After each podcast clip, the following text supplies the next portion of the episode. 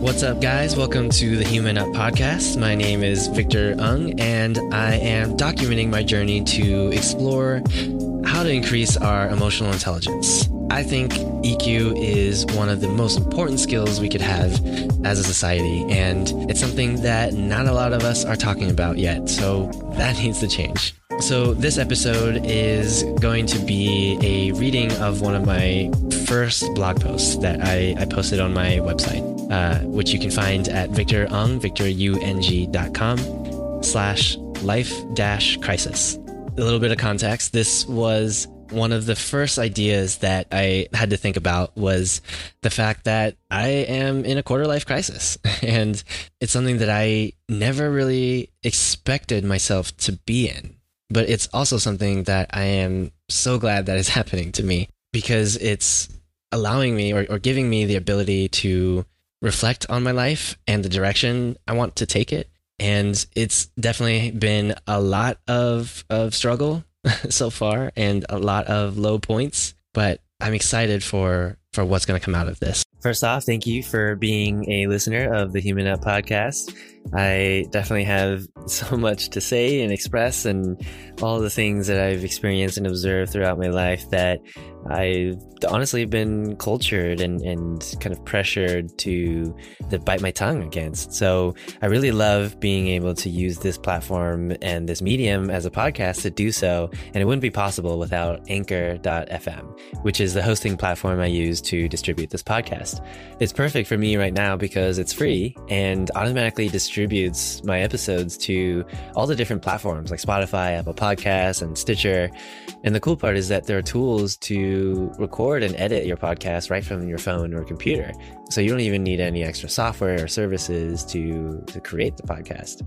And you can even make money from the podcast with no minimum listenership by recording ads like this. So if you have a message to send and ideas to spread, definitely download the free Anchor app or go to anchor.fm to get started. And who knows, maybe we can collab and create a, a podcast episode together. If you do end up creating one, you should definitely hit me up and, and we can do something there. With that, let's get back to the episode. So again, you can find that this this post on victorung.com slash life dash crisis. And bear with me because it was my my very first post and very cheesy. um, but uh, you know what? We're just we're gonna read it anyway, and we're gonna see how this goes. So it is titled. So this is what a quarter life crisis is, huh? Ah, the timeless existential question that stresses us out way too much and is too hard to answer. So why are you reading this? Oh, let me guess. You are going through a quarter life or midlife crisis. Me too. Internet five. I, I totally understand that you are probably in a strange place right now, but but maybe you haven't been completely honest with yourself about it. You might not want to be admitting to yourself that you're going through something because then it makes your problems real. You probably think of self help and personal development as a scam. It doesn't work. It's only for people who can't get their shit together. Listen, it's it's not for everyone, and there are so many other people who can pull themselves up. I'm not going to try to convince you of what you need or what you should do because it's your life, your decisions. All I'm trying to do with my writing is to at least get rid of the stigma that a lot of us have around personal development and our mental health, which is increasingly becoming a problem in our society today. Who are you? Maybe you're in college in your major, but you don't enjoy it. It's not inspiring.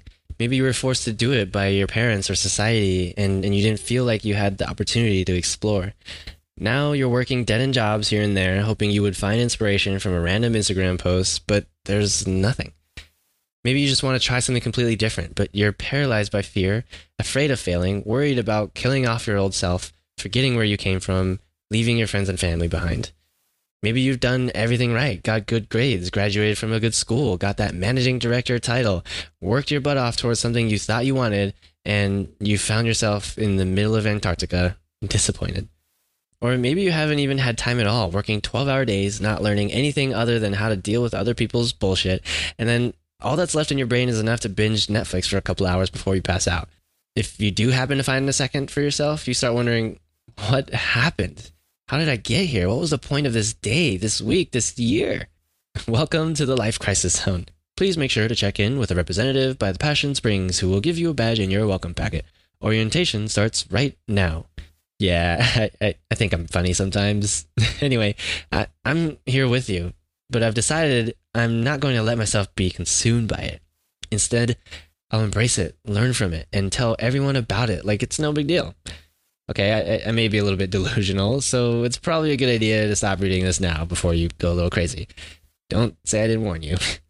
but anyway, back to this casual crisis of mine. It's it's only been a few months, but I've already felt so many good changes in my life come in because of this. After posting a video of myself on YouTube publicly announcing the fact that I'm going through a quarter life crisis, I found that I was starting to have much deeper conversations with friends, family, people I hadn't seen or talked to in years, and even strangers. Nobody really had answers because there is no one right answer, but it was still productive. I'm learning so much about myself and others every time I see people now because I'm much more open.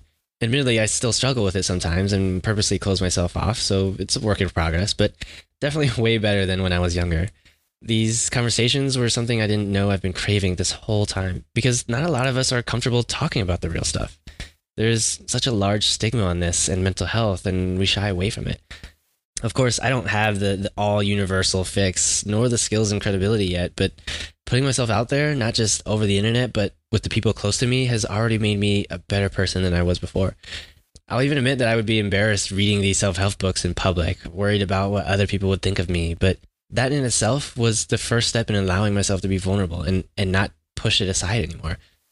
I'll, I'll most likely be taking a lot of L's along the way and be greatly judged, but it'll be fine because I know I'll be able to learn from it and bounce back. It'll be a lot better than to cower in the corner and regret not doing anything about it. I mention this both to selfishly make myself feel better about being a little weird and to let you know that you should also be excited that this is happening right now because this is the start of something amazing for you, even if you can't see it yet. I don't know you. You may be going through some very heavy stuff, and, and I'm not going to claim that I understand or know exactly how you feel, but I can empathize. I think everyone can in, in some way or another.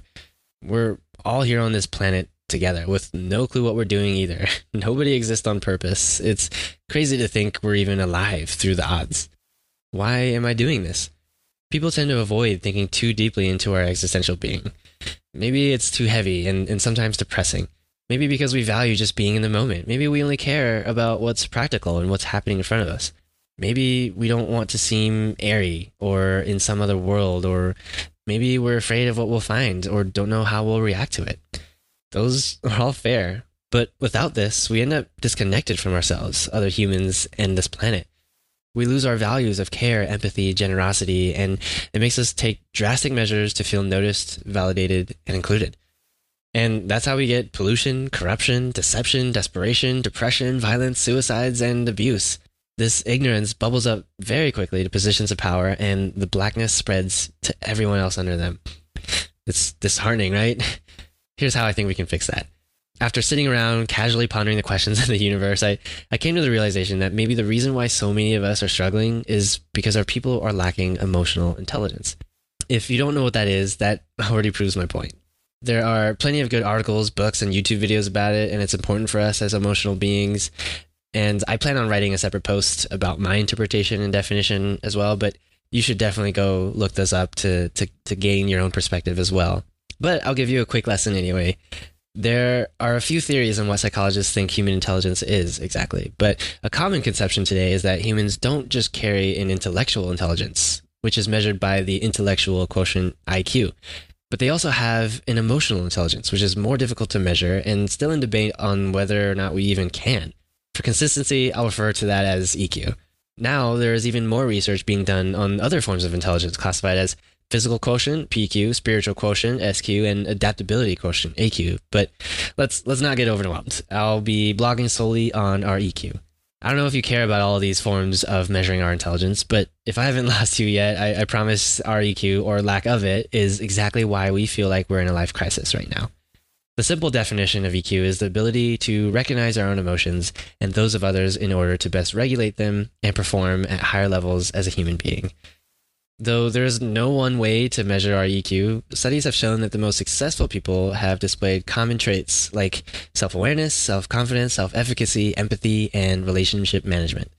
Having low levels of each or any of these will have a negative impact on our mental health, along with satisfaction and fulfillment in life. In our case, maybe we're going through whatever this thing is because we're not fully self aware or confident in ourselves in who we are, what we can do, or what we even should do. And I say we because I am most definitely still working on my own EQ as well, and, and most likely forever will be.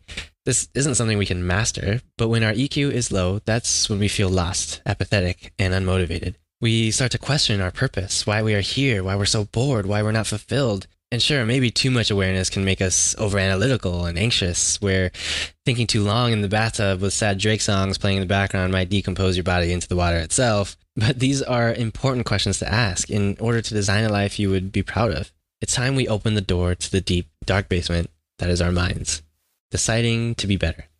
If you can't already tell, I'm, I'm actually really glad you're here. But you're you're probably someone I can appreciate a lot since you most likely have some sort of awareness or at least enough insight to understand that you are going through something right now. And I hope you're embracing it and getting better. I know you're reading those blogs and articles, picking up those personal development books, listening to Gary Vee, talking to a therapist, being open to friends and family. I I love you.